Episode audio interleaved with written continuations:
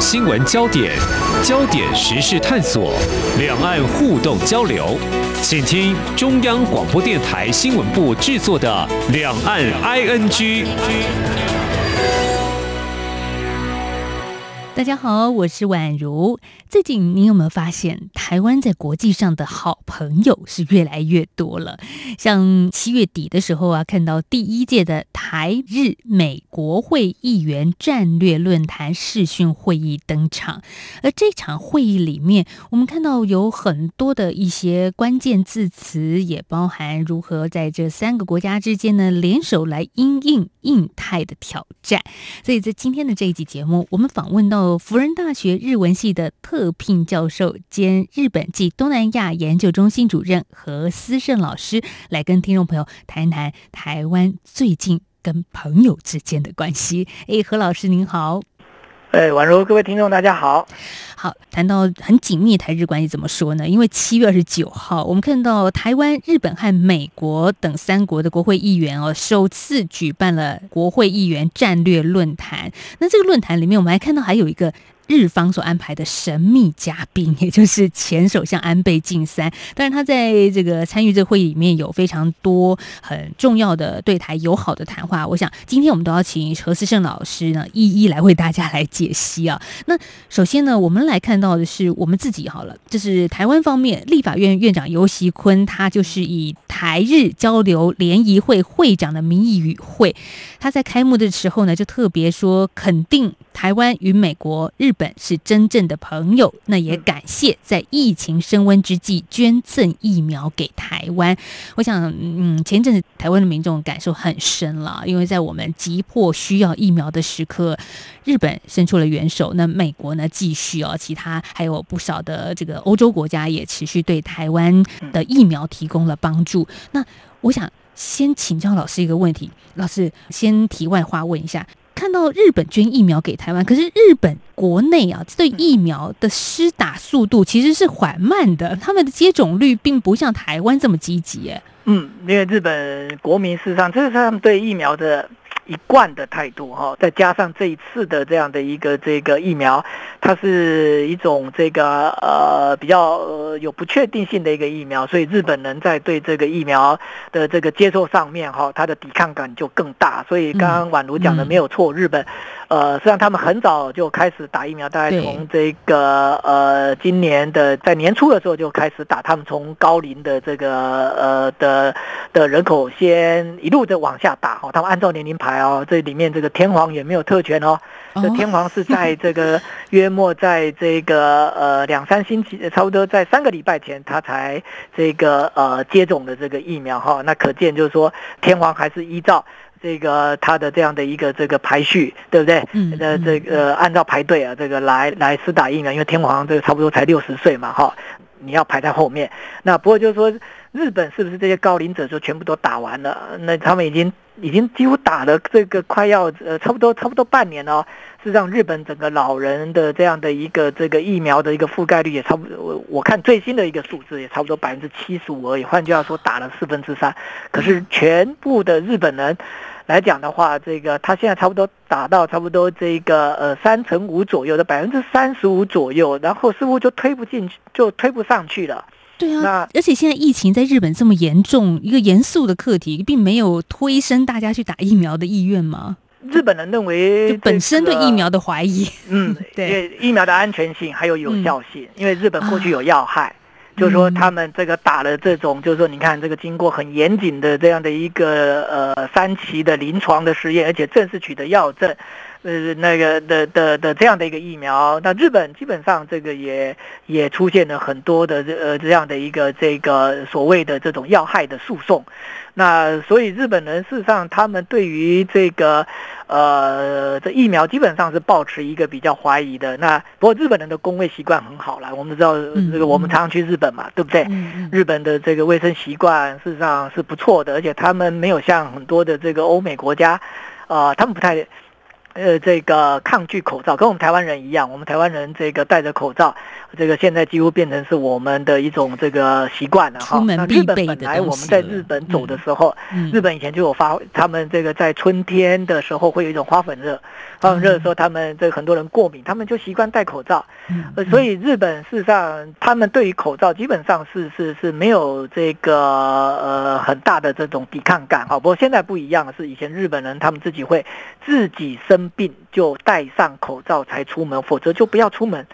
那所以其实日本我们发现，就是说他们很多的这种流行病的这种这种这种防疫上面哈，他们跟我们台湾人有不同的这样的一种防疫观。所以有时候我们觉得日本是太佛系了，而没有用没有像我们这陈部长哈，呃，这个用一种比较这种这种强力的一种方式跟疾病来对抗。嗯，那那通常我们用所谓的这种这种就是就是一个是佛系，另外一个就是用所谓的这种魔系来这个对照。不过我觉得这个到底。哪一种好哈？那当然从数字上来看的话，当然我们我台湾台湾的数字很漂亮啊，对呀，对不对？对对。那不过就是说，这个为什么日本不能用摩西？我认为最主要的关键还是在日本的民意可不可以接受，这是民意决定的。所以日本，我刚刚我我刚刚讲意思就是说。日本基本上，这个他们在这样一个疾病里面，他们很多东西就是是这个会自我要求自己做起，他们也不喜欢你政府这个呃借着这个疾病，然后告诉我可以做什么，不可以做什么，应该配合什么。那他们自己，他们他们会做他们应该做的，因为日本人向来不喜欢因为自己去影响到别人。那所以就是说，那当然这样情况下当然会染疫啊。可是他们只要求日本一件事情，就是说会染疫，这个不意外。打了疫苗也会染疫呀。现在我们这个也看到很多国家打了两剂，对不对？现在要打第三剂对，被 Delta 病毒给这个 breakthrough。现在这个在工位研究里面，他们有一个关键字就是一个叫 breakthrough。对对，就那个以前是我们在电脑这个这个防毒软体，对不对？病毒这攻破。就我们我们看到，就是说，这个日本人基本上，他们他们对于在这样的一个疾病的威胁之下，感染到这个这个新冠，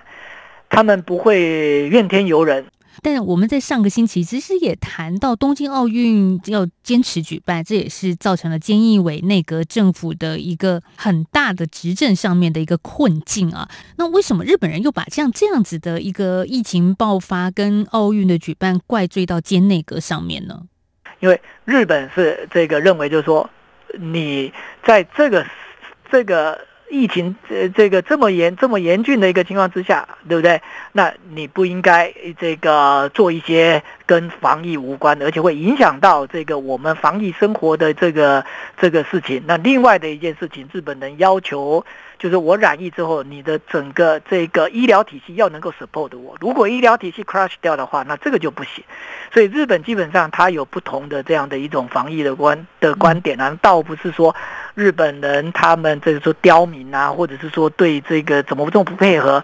我想这个每个国家都有它的这个呃人跟自然之间的这样的一个关系存在。那那这里面没有所谓的好不好？我想这个都是在整个过去日本的文化以及这个社会背景底下所形成的。好，我们刚刚花一点时间来谈日本怎么对抗疫情，跟日本的民情，好像也不是用台湾我们单一的视角可以去了解，可以去这个以偏概全的。但我们如果再回到今天想要谈的是台日美国会议员的战略论坛啊，就觉得说，诶，其实日本这边并没有说像防疫这样子的作为。很佛系哎，然后而且呢，这个论坛里面大家都剑指中国，好像都都是很具有针对性，没有说呃，好像对抗疫情，老师刚刚讲的这样子一百八十度的一个大转变，到底是为什么呢？哎，不过这个我想，就是中国大陆自己这个也要这个自己这个思考一下，他为什么成为这种众矢之的啊？就是说。呃，这个 好像旁边的国家都跟他不太好对啊，这个呃，当然，这个我们在东亚的这个国家里面哈，这个呃，这日本跟美国，我想这个他的关系是最紧密的，比韩国还要紧密啊。虽然这个美韩也是有同盟的一个关系，不过就是说，从这个拜登总统这个他上来之后，他的团结盟友的这样一个行动里面，我想相对于韩国或相对于这个东南亚，呃，那或者是说我们这个看到欧洲的这样的一个美呃这。这种这种，就不管是 G7 或者是这 NATO，我们看到啊，过去呃几个月来，拜登总统基本上就是跟这些呃好朋友啊来这个重建他们的关系，因为拜登认为呃他们呃 美国跟这些盟友的关系，过去在这个川普的这种这种这种政策之下受到了这个伤害。那美国跟这个同盟的关系疏远了，所以拜登总统要重新把这样的关系给拉回来。在，所以他们有这个拜登总统啊，自己这个御驾亲征，对不对？跟这些这个盟国的这个首脑进行会谈，会谈之后都有一个共同声明。事实上，共同声明里面，我现在开玩笑讲，都有一段这个呃相同的文字，虽然用不同的语言来翻译或者是呈现，那基本上意思都是一样，都是针对中国大陆啊。那那那那那就说这个日。日本基基本上这个呃，在四月的时候，我们看到的当时的菅义伟这个在这个整个共同声明里面也第一次的，以前日本是比较隐晦，这个不指名道姓。那这因为呃他们呃经常这个会思考到这个中日关系里面的这样的一种特殊性，因为有所谓的历史问题，那当然还有这个因为地缘政治，中国跟日本靠得很近，那中日关系日本。向来也重视，到现在也是重视。好，那那那，所以他们他们经常会比较这个，就是用一种，反正你知道我在讲你啊，可是我，可是我没有把你名字讲出来的这样的一种方式，这个来这个这个这个对这个中国来发言。可是他们现在似乎是比较直白的，然后这个在不管是我们刚刚提到的共同声明，或者是说。啊，这个呃，日本自己的这样的一个呃，他们日本政府发行的，呃，不管是外务省的这个所谓的外交亲书，那还或者是说防卫省的防卫白皮书，因为防卫白皮书已经出来了，正式的版本已经出来了，那就呃呃的听众朋友，包括大陆的听友，都可以上这个日本防卫省的官网，它不用钱啊，呃，这个这个你可以这个下载全文的 PDF 档。这里面这个有中文版，有这个呃呃日文版，那当然也有英文版。嗯，那大家可以去看，就是说，他也做了一个不同的这样的一个，在过去的这个呃呃几年的这个呃这种这种防卫白皮书里面比较不一样的这种内容叙述。那老师，我们有一个问题了，在这一次的叙述里面，好像把台湾的角色特别凸显出来啊，这也引起对岸的朋友的一个关注，这是什么情况呢？他以前是把台湾放在中国那一节里面的一个小节，可他这一次基本上是把台湾从中国那一节里面拉出来，可是他不是把台湾独立成为一节，就当成一个国家。这个一般听众也不要误会，呃，中国大陆的听友不要跳起来。这个我看到这个有的在网络上面啊，这破口大骂，这个有时候进去看一看，你才知道人家怎么弄。那他是把这个台湾放在整个美国、美国跟中国的这样的一个关系里面，然后提到这，发现这里面是。从美中关系里面去思考台湾，然后当然这里这个可以看到，这这个就换句话说，他把台海的一个安全跟台湾的这样一个问题放在印太战略。当然这个呃，这也是跟中国大陆跟北京很清楚的讲一个事情，就是说整个台湾问题或台海的安全，并不是像你讲的这样的一个，它是一个中国的一个内政问题。日本基本上的立场很清楚，这个是美国及其盟国以及这个呃的这种印太的这个周边国家。所关心的跟区域安全，跟他跟这个这个跟跟日本的这样的一个这个利益这个息息相关的一个问题，所以我们可以看到，就是说今年的这样的一个你刚刚提到的，就是说台日的这个议员的战略论坛哈，这个基本上都是跨党派，两边都是跨党派。我想我们作为中华民国也不是只有执政党这民进党的这样的一个这个委员参加，这里面这个包括这个国民党的这个陈以信委员以。以及这个呃，民众党的蔡壁如，还有时代力量的陈淑华也都出席。那所以这是一个跨党派。当然，日本的方面他派出来的也都是跨党派。这里面还有看，还有一位这个呃，马艾哈拉先生，前原诚司，他是日本这个民主党主政的时候的外长。那那所以他。他他他这个平台基本上，我认为就说是我们中华民国跟日本断交之后，我想这个长期以来在几在历任的这个立法院的院长这个所经营下来的哈，这个除了现在的这个尤院长这个之外，像以前国民党执政的我们很我们很熟悉的王金平王院长，对不对？还有这个可能听众或者大陆听友呃这个已经忘掉的那个呃像梁淑荣啊，或者是说像这个。个呃刘松藩刘院长，那他们这个在立法院院长的一个任内，我想这个他们都很。认真的去经营这个台日的这样的一种跨党派的这种这种这种交流，当然这背后有一个，在一九七二年日中国交正常化之后，为了维系日本跟我们台湾的关系，他们所建立起来的尼卡孔就是日华肯。那日华肯，我想这里面这个我们台湾呃很熟悉的这个呃古屋奎斯，实际上我也见过他，因为我们当时这个去日本的时候，就是我们去拜会他，他都会很热情的这个接待我们。那这个。由他来这个呃呃经营这样的一个平台哈，那我们也在今年这个平台里面看到一些重量级的人物，我想跟老师也是有一些接触的，像是这次的论坛是又是由日本政策研究大学院大学副校长道下德成担任主持人，那语坛人呢就来自于日华肯，日华肯也就是日华议员恳谈会的成员，还有美国国会台湾连线以及我们的立法院台日交。交流联谊会的成员，其实这每一个成员都有在他自己的国家的一个代表性存在啊。日本政策研究大学院，这个是日本很非常非常特殊的一个这个国立大学哈。那这个这个这个学校只有只有研究生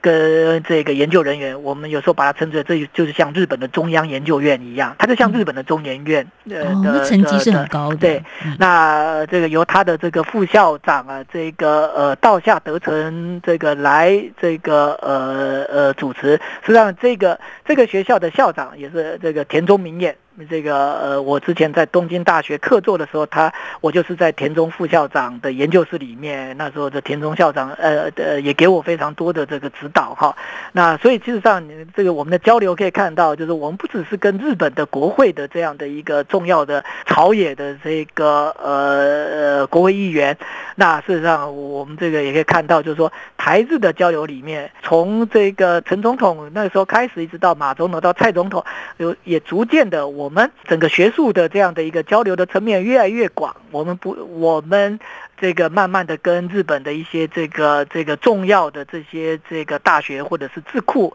建立了一个非常好的，而且跟他们的这种呃重要的一个学者哈，那我们我们有很好的这样的一个沟通，而这些学者都有政策影响力，那所以实际上这也可以看得出来，就是说台日关系里边虽然我们没有办法去突破这个所谓的七二年体制哈，不过不不过在这个局限之下，我想我们台湾跟日本这个透过国会外交以及这样的。一一个呃，这种这种跟学界、跟智库的这样的一个这种高层级的这种交流，我们还是有很多的这样的一个成果。何老师，你的意思是说，像这样子的，不管是国会的交流，还是民间的情谊，它都是。超脱于所谓呃那种大家既定印象国与国之间的邦交关系，但是在邦交关系我们可能没有办法突破之前，我们内部的这些友好是存在的，而且是很实质的进行进展的，而且越来越好啊。好，那究竟怎么样好上加好呢？其实美国议员在这一次的一个论坛当中呢，也说呢要促进美日台强化连结，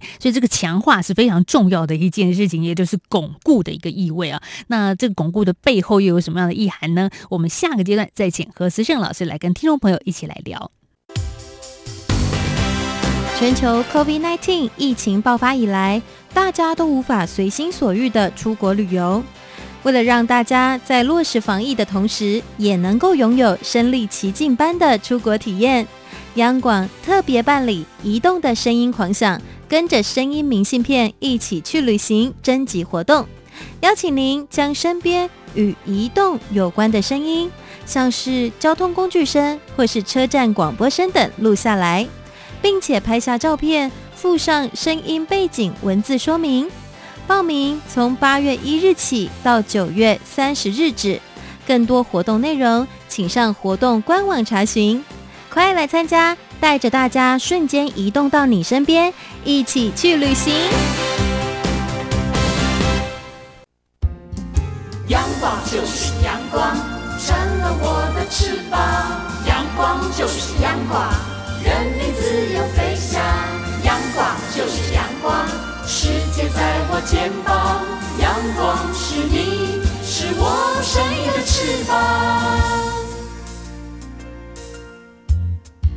继续回到两岸 ING，我是宛如。我们节目在每个礼拜一到礼拜五的晚间六点到六点半播出。那每一次的我们节目的新闻选材呢，都是希望听众朋友能够更了解两岸关系的一个发展趋势。那有的时候呢，也希望让大家。听一听台湾观点，就是我们台湾怎么样来看新闻的角度。那今天要来聊的话题就是台日美国会议员战略论坛。这场会议主要是聚焦在台海的和平稳定，还有台湾的国际参与上面。这也是在台湾的新闻版面呢，我们做了非常多的一些分析报道的部分。那我们也看到说，日华议员恳谈会会长、自由民主党众议员古屋圭。斯在论坛当中就带读日华肯干事长、防卫大臣岸信夫的致辞稿。嗯，岸信夫就提到说，区域安全环境是越来越严峻了。那日本对台湾的关心增高，就像是之前日本跟美国领袖会谈共同声明所强调的。台湾海峡和平稳定的重要性，希望两岸问题和平解决。那日本今年的防卫白皮书也提到呢，台湾的安全不仅是对日本安全的保障，对国际社会的稳定也是相当的重要。那接下来我们继续在节目当中访问辅仁大学日文系的特聘教授何思胜老师。所以何老师，我们上个阶段谈到说，其实台湾跟日本的关系已经是几乎是超越邦交国之间的情谊了。所以我相信这个老师您长期在第一线做研究，还有实地的这个互动往来，应该这个感受是特别的深刻的。我们讲的比较白一点啦，这个因为我在日本研究也混了这个呃这个将近三十年，以前有些学校的这个这个。呃，对台湾的交流是是是戒慎恐惧啊，那就是那个，比方那个，就是特别是一些国立的学校，他们经常这个受受限于所谓的七二年体制。不过我们可以发现，七二年体制在没有。没有去挑战一中政策之下，事实上它还是有很多可以啊，这个去去去发挥的余地。然后现在，其实我想，这不管这些这些这些学校之外，这个像这个日本，这虽然不是公公立大学，可是是日本的这个呃呃大学当中呃呃非常重要的，比方像 K.O. 跟瓦塞大，或者是像现在首相的母校法政大学等等。他都跟我们这个有很好的这种交流。那这个三十年来，我见证这一段这个台日的这样的一个交流，我认为这个我们跟这个日本啊，呃，应该呃，我借我这个日本的这个呃这好朋友的话讲，就说台日的关系，他说，呃，台湾跟日本关系超过远远超过这个日本跟他这个呃跟他自己跟其他很多跟他有正式邦交的国家。他说：“我们台日的关系几乎已经做到跟有邦交。”那个差距是很微小的。他说：“我们就是做到几乎是百，当时他讲的一个这个提了一个数字，就是百分之九十五跟有邦交的情况是一样的。不，我觉得这个也不是日本日本的朋友在安慰我们哈，让我们心里好受一点。我觉得他讲的是实况啊，是事实。我们看这一次这个由由院长这个领军的这样一个台日呃这个，而且还包括了美国，对不对？美国国会议员也进来。我想这很重要的是，我们台湾跟美日同盟之间的这样的一个。”呃，重要的而且是有意义的一个对话，那那那，所以这也是在讲啊，就是说这个呃，我们台湾，我想这个呃，我们当然不满意这个在整个这个我们退出联合国之后，这国际社会给我们中华民国的在国际间的这样的一个这个地位的这种哈这样的一种安排啊。不过就是说我们用这种哈这种这种呃务实的一个态度，我想这也是李前总统当时他他他用的所谓的务实外交，它是一个开始。那逐步的一直走到这个现在，我想这个我们也逐渐的在困难当中自己去，呃，去摸索出一个，呃，可以让我们中华民国继续在区域里面，我们跟这些好朋友这个呃一起去贡献于，呃区域的一些不管是安全或者是这个在这个经济这个或者是文化等等这些领域的很很多。呃的这个项目，所以呃，我想这个我们中华民国虽然在外交上面哈，这个并没有办法像一般的这个国家这样，但是我认为我们中华民国在国际间，我们从来不孤单。特别是在这一次，我刚刚一开始节目提到有一个神秘嘉宾，就是前首相安倍晋三，他讲了很多话，而且都很跟台湾有很紧密的关系，也是都是台湾所迫切认为觉得我们需要的，像参与 WHA 世界卫生大会，还有呃 CP。CPTPP，也就是跨太平洋伙伴全面进步协定这些国际组织，这些都是台湾希望加入的。那日本现在也在站出来，就前首相更进一步的说，他觉得是应该要全面支持我们。这句话，老师，你觉得它的一个重要意义在哪里吗？呃，当然，我觉得这个安倍前呃安倍前首相是我们中华民国的好朋友哈，嗯这个嗯他在这个之之前这个自民党在野的时候，事实上他也几次到我们中华民国来，甚至于他有去祭拜忠烈祠。呃，那时候这个我们都印象深刻哈、那那那说的事实上，呃，这安倍基本上他跟台湾的友好，我想他他这个并不是说是跟谁呃这个执这个执政有关，我想这个他他跟中华民国之间的友谊，自民党跟中华民国之间的友谊基本上也是跨党派的。哦，那那那，所以就是说，我想这个他刚刚这个呃，这宛如讲的，就是说他的提到的，就是说这支持我们在 WHA 里面的这样的一个有意义的这种参与，观以观察员的身份出席，还有一个我们比较这期这个期待的就是 CPTPP。那 CPTPP 这个，我想这个当然我们不能只有靠朋友的帮忙，我们中华民国自己，我们台湾自己也要做好。我们有一些这个，比方讲呃，我们市场的这个开放上面，对不对？不管是这个呃这个这个货贸或者是服贸。呃，那以及这个呃，这个像投资保障等等这些东西，我们有没有这个准备好这个加入这个 CPTPP？这我这我们呃一些东西要反求诸己，当然我们更需要朋友。嗯那现在日本基本上是 CPTPP 很重要的，它基本上它是它是领头羊啦哈。那那当然我们也期待。安倍呃前首相，他虽然是前首相，可是我想在自民党里面，他是他是重要中的重要。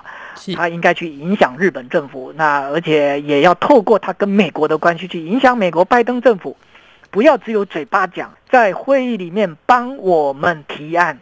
换句话说，在 WHA 里面，我这个真的我们在 WHA 里面，我们真的感谢很多友邦，每年都帮我们提案。可是我想，这些友邦之外，我们更期待的是欧洲、美国或者是日本，你们这些大国不要只有嘴巴，采取行动，在这个 WHA 的这个会议上里面，或者在 CPTPP 的这样的一个多边的这个架构之下，帮我们这个中华民国提案。那那我想，这个对于这个我们这个呃去加入这样的一个这个区域多边，或者是加入这个呃像 WHA 这样的一种，它是人权哈，那健康是人权，那那我想这个这个这个不应该，因为我们不在联合国里面，所以我们就被排除。我想这些这些这些问题，我们真的希望这安倍能够影响到，不管后来的首相是谁，我想这他现在对菅义伟也有十足的影响力，那应该要告诉菅义伟要提案。那我想，这个采取这样的一个在在在这些个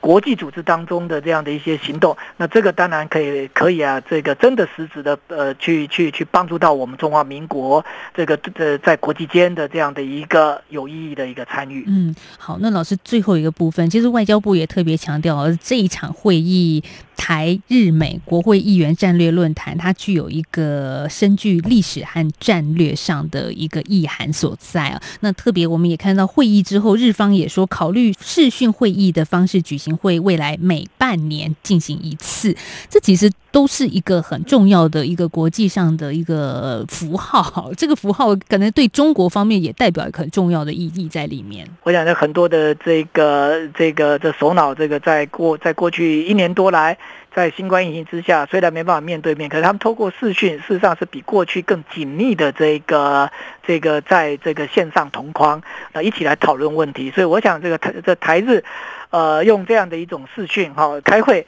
呃，那是可以比过去的这个频度更高，而且这个更有效率的这个拉一些这个有意义的这样一个会议，而且透过视讯，或许这个在在在参与的这样的一种这个层面上面可以继续扩大，因为它不是这个像过去是是是人跟人之间要这个移动的，对不对？嗯，那我想这个我们透过这样一个视讯，我们也期待那个有更多的这个日本的，不管在学界或者在政界的这样的一种这个重量级的这种人物，那能够啊这个进到这样的一个平台里面，然后一起来关心我们这个台湾、日本跟美国之间如何的在整个区域的这样的一个事务上面，我们有更好的这个合作。好，我们在今天节目访问到辅仁大学日文系特聘教授何思胜老师，谢谢老师为我们所做的一些分析，谢谢。对，谢谢宛如。好，也谢谢大家的收听了，我们明天继续聊，拜拜。